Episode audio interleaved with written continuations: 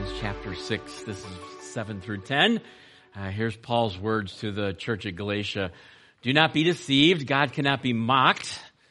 A man reaps what he sows. Whoever sows to please their flesh, from the flesh will reap destruction. Whoever sows to please the Spirit, from the Spirit will reap eternal life. Here's our key verse here. Let us not become weary in doing good, for at the proper time we will reap a harvest if we do not give up. Therefore, as we have opportunity, let us do good to all people, especially to those who belong to the family of believers. That's you and me. Let's pray together this morning. Lord, we are grateful um, on this week of Thanksgiving. Lord, we're grateful for um, the blessings that you give us. We recognize that every good and perfect gift comes from you. And so, Lord, we thank you for the blessings. Thank you for the freedom we have to worship in this country. Thank you for a, a place that we can gather and um, a warm building and a, a, place where we can meet with one another and pray for one another and encourage one another and worship you. Lord, we thank you for the privilege we have of supporting missionaries. Lord, we're thankful to uh, be here today. Thank you for the blessing of Thanksgiving. Lord, I pray that. Um, Thanksgiving won't just be just one single day in our life, but that every day we will learn to praise you and give you thanks. And we will ask now that you will open up our hearts and minds and eyes to receive your word today, and that uh, we will be changed because we've been here. We'll thank you in Jesus' name. Amen. Well, we're going to jump into the book of Acts, and uh, we're going to look at Acts uh, this Sunday, next Sunday, and then, of course, as we get into December, we're going to move into uh, some Christmas uh, messages on uh, the 10th, the 17th, and uh, the 24th of Christmas. But we've been journeying through the book of Acts, and we're in chapter 14 this morning. And of course, we're in this, the outline of the book of Acts, Acts chapter 1, verse 8. You will receive power after the Holy Ghost comes on you and you will be my witnesses in Jerusalem. That's the first four or five ch- chapters of the book of Acts, where the church was born in Jerusalem. In Judea and Samaria, that's chapters 6 through 12. And then to the ends of the earth, chapters 13 through 28. So, Acts chapter 1, verse 8, you have the outline of the book of Acts. And so, we're going to conclude Paul's first missionary journey this morning. How did the gospel get to the ends of the earth? Well, it was through the, the missionary journeys of the apostle Paul. He took three of them. How does the gospel get to the ends of the earth today? Well, we have a, a small part in that. Uh, we have the privilege of supporting 13 missionary families like the Van Teens uh, to take the gospel to the ends of the earth. So this morning we're going to look at uh, Paul's first missionary journey, finish that up, and we're going to look at a character trait that God wants to develop in all of our lives and it's the word perseverance. Perseverance. It's sometimes translated in the Bible patience. There's actually two Greek words in the New Testament that are translated patience or perseverance. One is macrothumio. Macro means large. Thumio is the word for anger. It means that you are very, very, very, very patient with people. Uh, that we don't have a short fuse. The other word is hupomoni. And that word for patience has more to do with circumstances in our lives, trials in our lives. It literally means to remain under. And that's the word that we're going to look at this morning. Uh, this whole character trait of perseverance. And our introductory and premise is this the pathway to perseverance in our lives is through trials and trouble. I wish, I wish there was a different way to develop that character trait in our lives. But if we're going to develop perseverance, then there's got to be some sort of trial or trouble that we need to overcome. James writes about this in James chapter 1, verses 2 and 3. Consider it pure joy, my brothers and sisters, whenever you face trials of many kinds. Let me read that again.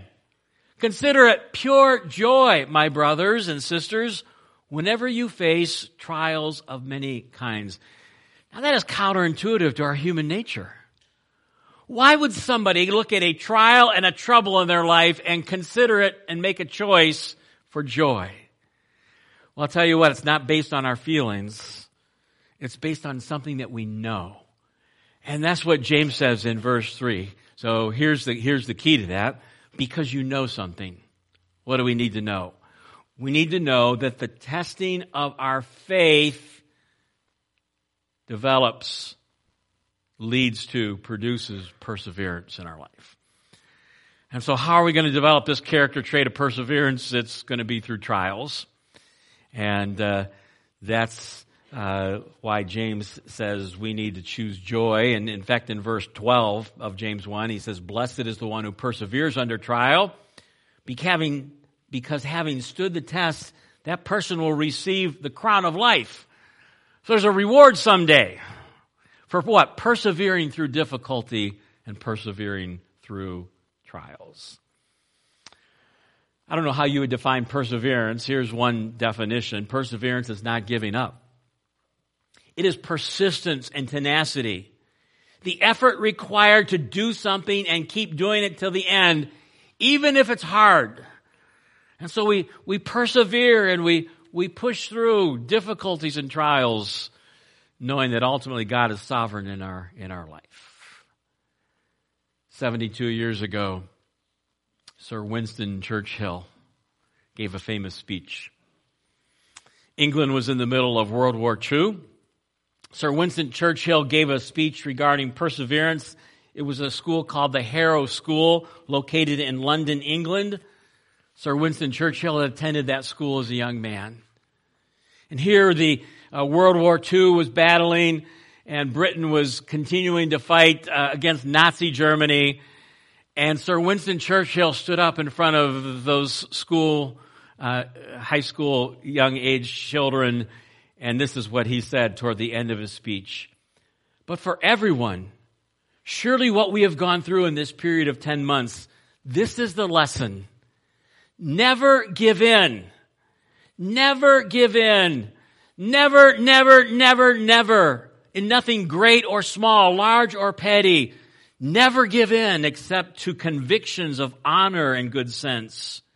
Never yield to force Never yield to the apparently overwhelming might of the enemy. Never give up. Well, those were the words of Winston Churchill to um, encourage and rally a nation when they were fighting against Nazi Germany. Fast forward some 30, 40 years later, different setting, different circumstance, same message. And I remember this one, this speech, because I watched it on TV. Jim, Jim Valvano was the head basketball coach for North Carolina State University basketball team. They had won a national championship a few years earlier. Jim Valvano was battling, fighting cancer. ESPN was holding the ESPY Awards, and there was an award called the Arthur Ashe Award for Courage. Jim Valvano got up on stage to receive that war- award. He needed help getting up on the stage. He needed help walking off the stage. And this is what Jim Valvano said Don't give up. Don't ever get up. And that's what I'm going to try to do every minute that I have left. I will thank God for this day and the moment I have. And then he went on to say, cancer can take away all my physical abilities, but it cannot touch my mind. It cannot touch my heart. It cannot touch my soul. And these three things are going to carry on forever. Thank you, and God bless you all. Well, that's perseverance. Perseverance in the midst of a war. Perseverance in the midst of fighting a health challenge and this morning we're going to look at perseverance through the lens of the life of the Apostle Paul. And we're going to see his, uh, his perseverance to continue on to what God has called him to do. And so if you have your Bibles, excuse me, turn to Acts chapter 14. We're about halfway through Paul's first missionary journey. And uh, we're going to see Paul's perseverance.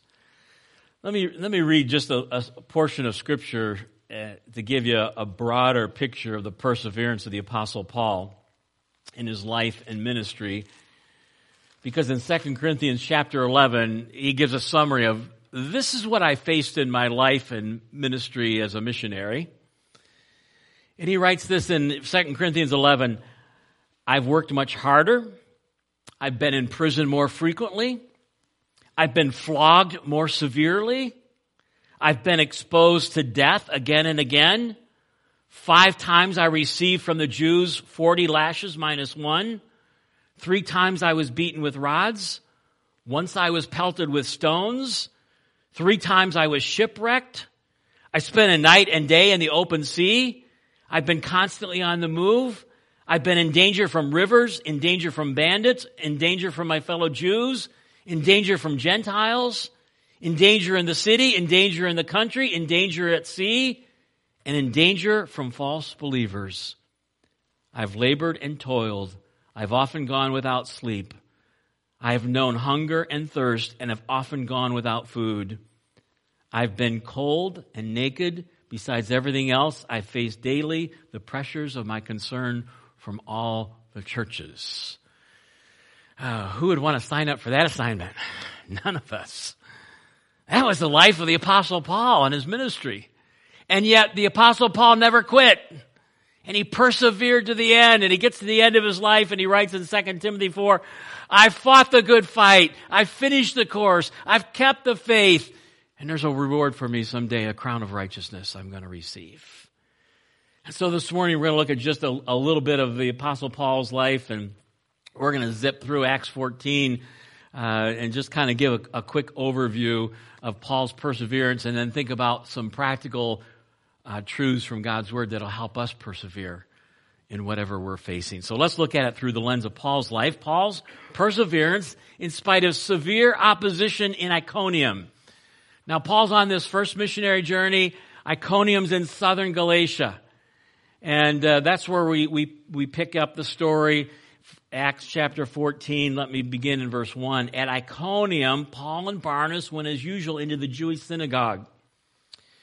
There they spoke so effectively that a great number of Jews and Greeks believed.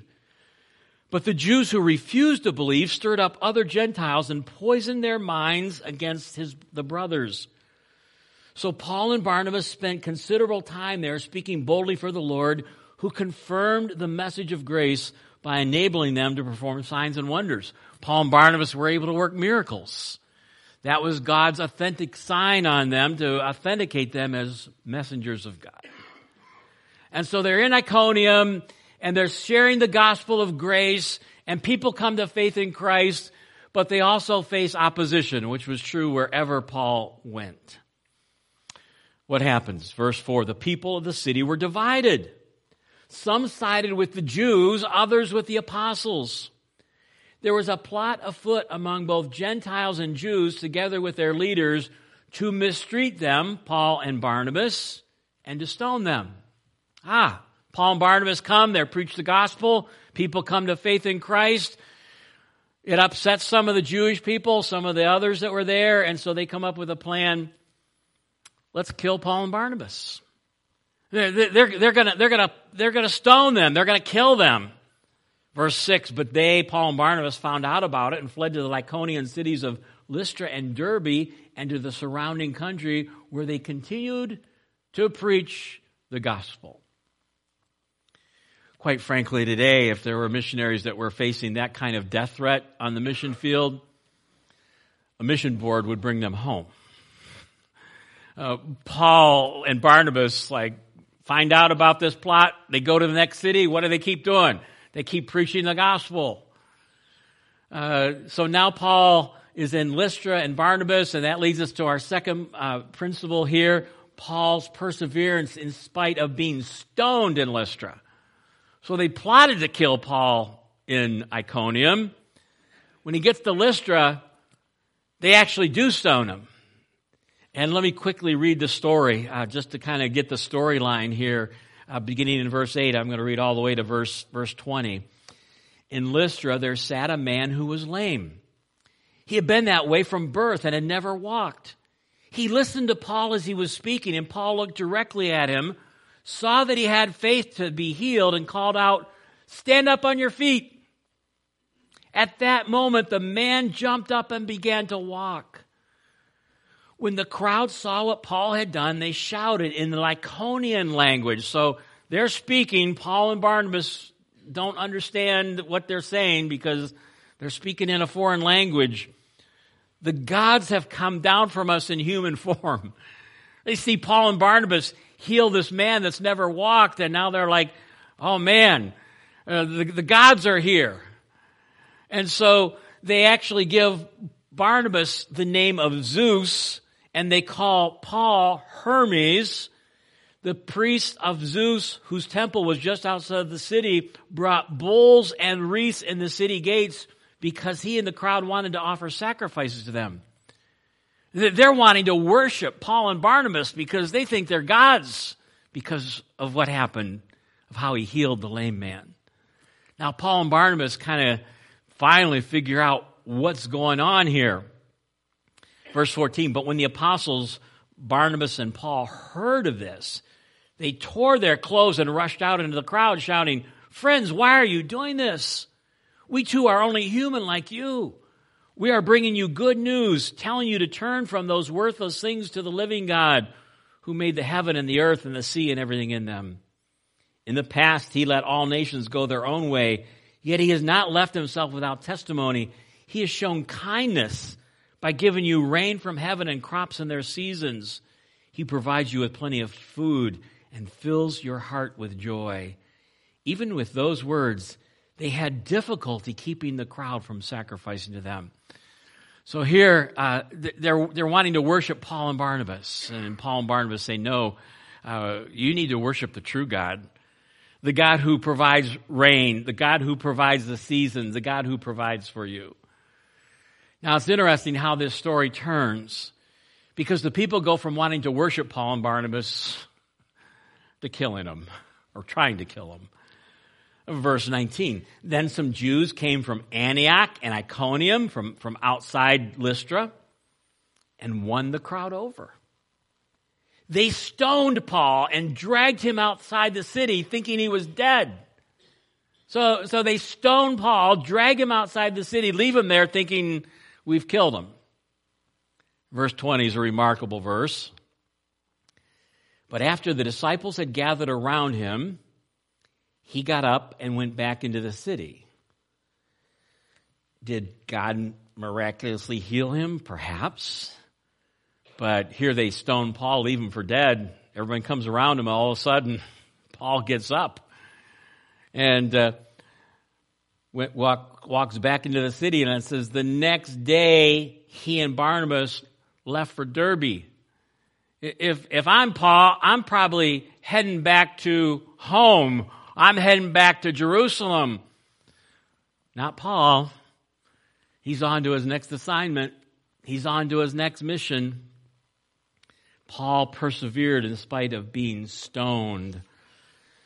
Uh, let's look at verses 21 through 26. We see Paul's perseverance in strengthening the believers in Lystra, Iconium, and Antioch. So they go to Derbe. It says they preached the gospel in Derbe and won a large number of disciples. More people come to faith in Christ. This is interesting.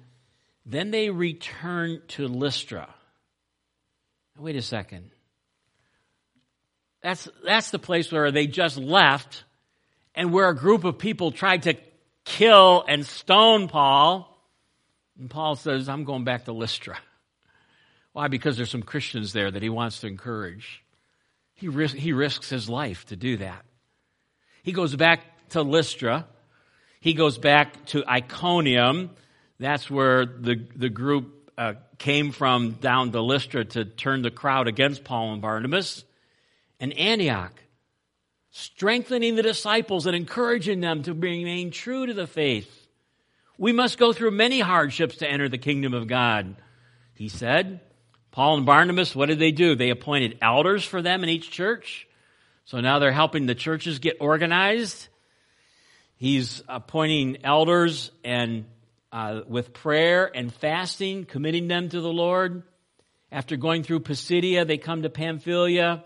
And when they had preached the word in Perga, they went down to Attalia. From Attalia, they sailed back to Antioch. So now they go back to the place where they were sent from a few chapters earlier. It was the church at Antioch that sent out Paul and Barnabas on this first missionary trip. Why did they go there? Well, they, they go there because Paul perseveres in sharing a report with the sending church. Paul wants to let this church that prayed for them and fasted with them and sent them out on the mission, he wants them to know what God has done. Don't you appreciate missionaries that do that? Uh, that you not only pray for and, and, encourage them, but they report back. Uh, let me let me tell you what what Paul or what the Lord has has done, and um, we've we've gotten that report from uh, uh our new missionaries that uh, we just recently voted to, to support, and uh, somebody's going to have to help me with their name. Just slipped me. Um, yeah, John and Becky Shirley. And, uh, you know, we were able to, through God's grace, give them a large gift to rescue kids in Dominican Republic and Haiti. And uh, once they went there, once they got those funds uh, to help the churches rescue those kids, what they do? They, they sent us some pictures. They sent a report back. I want you to see what God has done through your faithful prayers and through your giving. And so Paul comes full circle. He comes back to Antioch where they sent him off. Paul and Barnabas have been gone a year. I looked it up. They said he traveled approximately 1,200 miles on that first missionary trip. Now, 1,200 miles for us today is, is relatively uh, easy but not in, not in the first century. And so Paul concludes uh, his first missionary journey, Paul and Barnabas. They persevered. Remember, it started out with three of them. John Mark left them halfway through. We don't know why, but Paul and Barnabas persevered to the end. Well, that's the conclusion of uh, Paul's first missionary journey. And what I'd like to do in our remaining few minutes here is just to think about some principles that will help us persevere. All of us are facing challenges and trials and troubles. Um, everybody goes through hardship. And so I don't know where you are in your spiritual journey in your life. I don't know what difficulties that you're, you're facing, but uh, the scriptures tell us to persevere.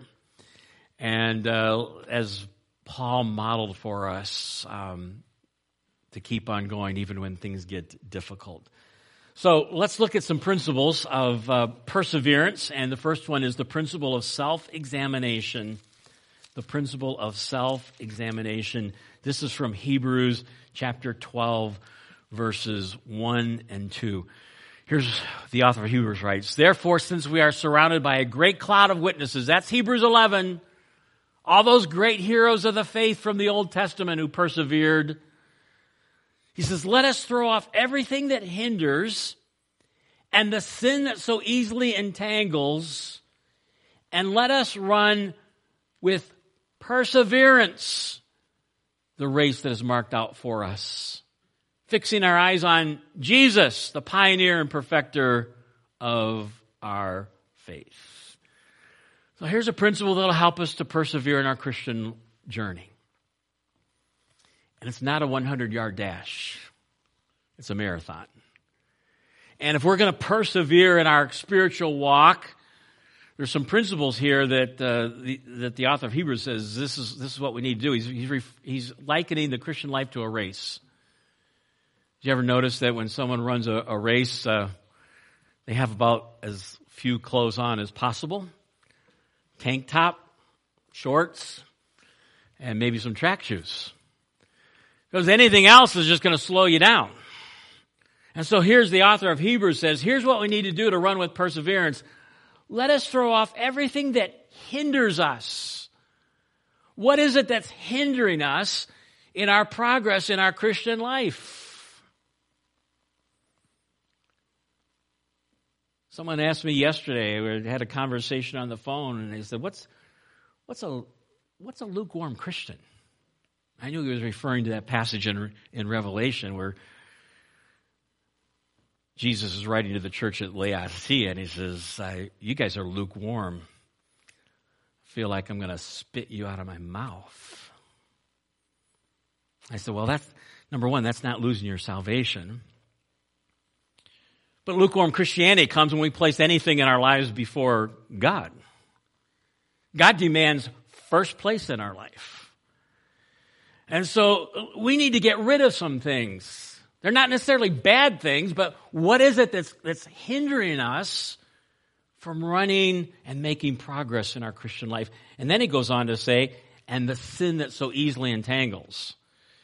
Okay, we not only need to make some priority changes, but uh, we need to examine our life and, like, well, what is it that's keeping me from persevering and making progress in my Christian life and identify that sin and confess that sin and deal with that sin. And let us run with perseverance the race marked out for us, fixing our eyes on who? On Jesus. Don't fix your eyes on other people. Don't even fix your eyes on your pastor. Your pastor will someday let you down, in your opinion. Pastors are human. Fix your eyes on Jesus, the author and finisher of our faith. So, the first principle here is the principle of self examination. We need to examine our lives to run with perseverance. Number two, the principle of delayed gratification. Delayed gratification. That's our scripture verses that we read this morning, specifically verses 9 and 10. Galatians 6, 9, and 10. Let us not become weary in doing good. For at the proper time, we will reap a harvest. There's not a period there. The con- phrase continues, if we do not give up. And so it's the principle of, of, of farming. You, you plant something in, in the spring and you have to wait, don't you? You have to, you have to persevere and eventually you get a reward. We'll reap a harvest if we don't give up. And so it's the principle of realizing that we need to persevere in our spiritual walk, in our relationships, in our spiritual disciplines. There will be a reward someday if we don't give up. I remember years ago, we were living in Chelsea, and uh, Diane and I made the decision that we were going to transition our three boys to Lenawee Christian School in Adrian. 32 miles one way. And uh, Diane would drive uh, most of the time, um, 32 miles down, 32 miles back. And then in the afternoon, 32 miles down, 32 miles back, 128 miles a day. Um, Christian schools are not cheap. Financial costs. Thankfully, they gave pastors a 50% discount. Thank you, Lord. But even with all of that, I remember like, man, this is hard. I don't know if we can keep doing this, uh, you know, especially when uh, they go out for freshman basketball and uh, they have to be at the gym at 6 a.m. in the morning. But you know what? We, we just felt that's what God wanted us to do. We persevered. Even though I got discouraged a few times along the way, we got to the finish line. We got to the graduation at Lenawee Christian School. What a God honoring graduation that was. And we sat through that graduation like, I'm glad we didn't give up. I think this was what God would have us to do. It's a principle of delayed gratification. Quick story here Florence Chadwick. We've probably never heard of her, but uh, in 1952, Florence Chadwick stepped into the waters of the Pacific Ocean off Catalina Island, determined to swim to the shore of mainland California. She'd already been the first woman to swim the English Channel both ways. The weather was foggy and chilly. She could hardly see the boats accompanying her. Still, she swam for 15 hours. When she begged to be taken out of the water along the way, her mother in the boat alongside of her told her she was close and that she could make it. Finally, physically and emotionally exhausted, she stopped swimming and was pulled out.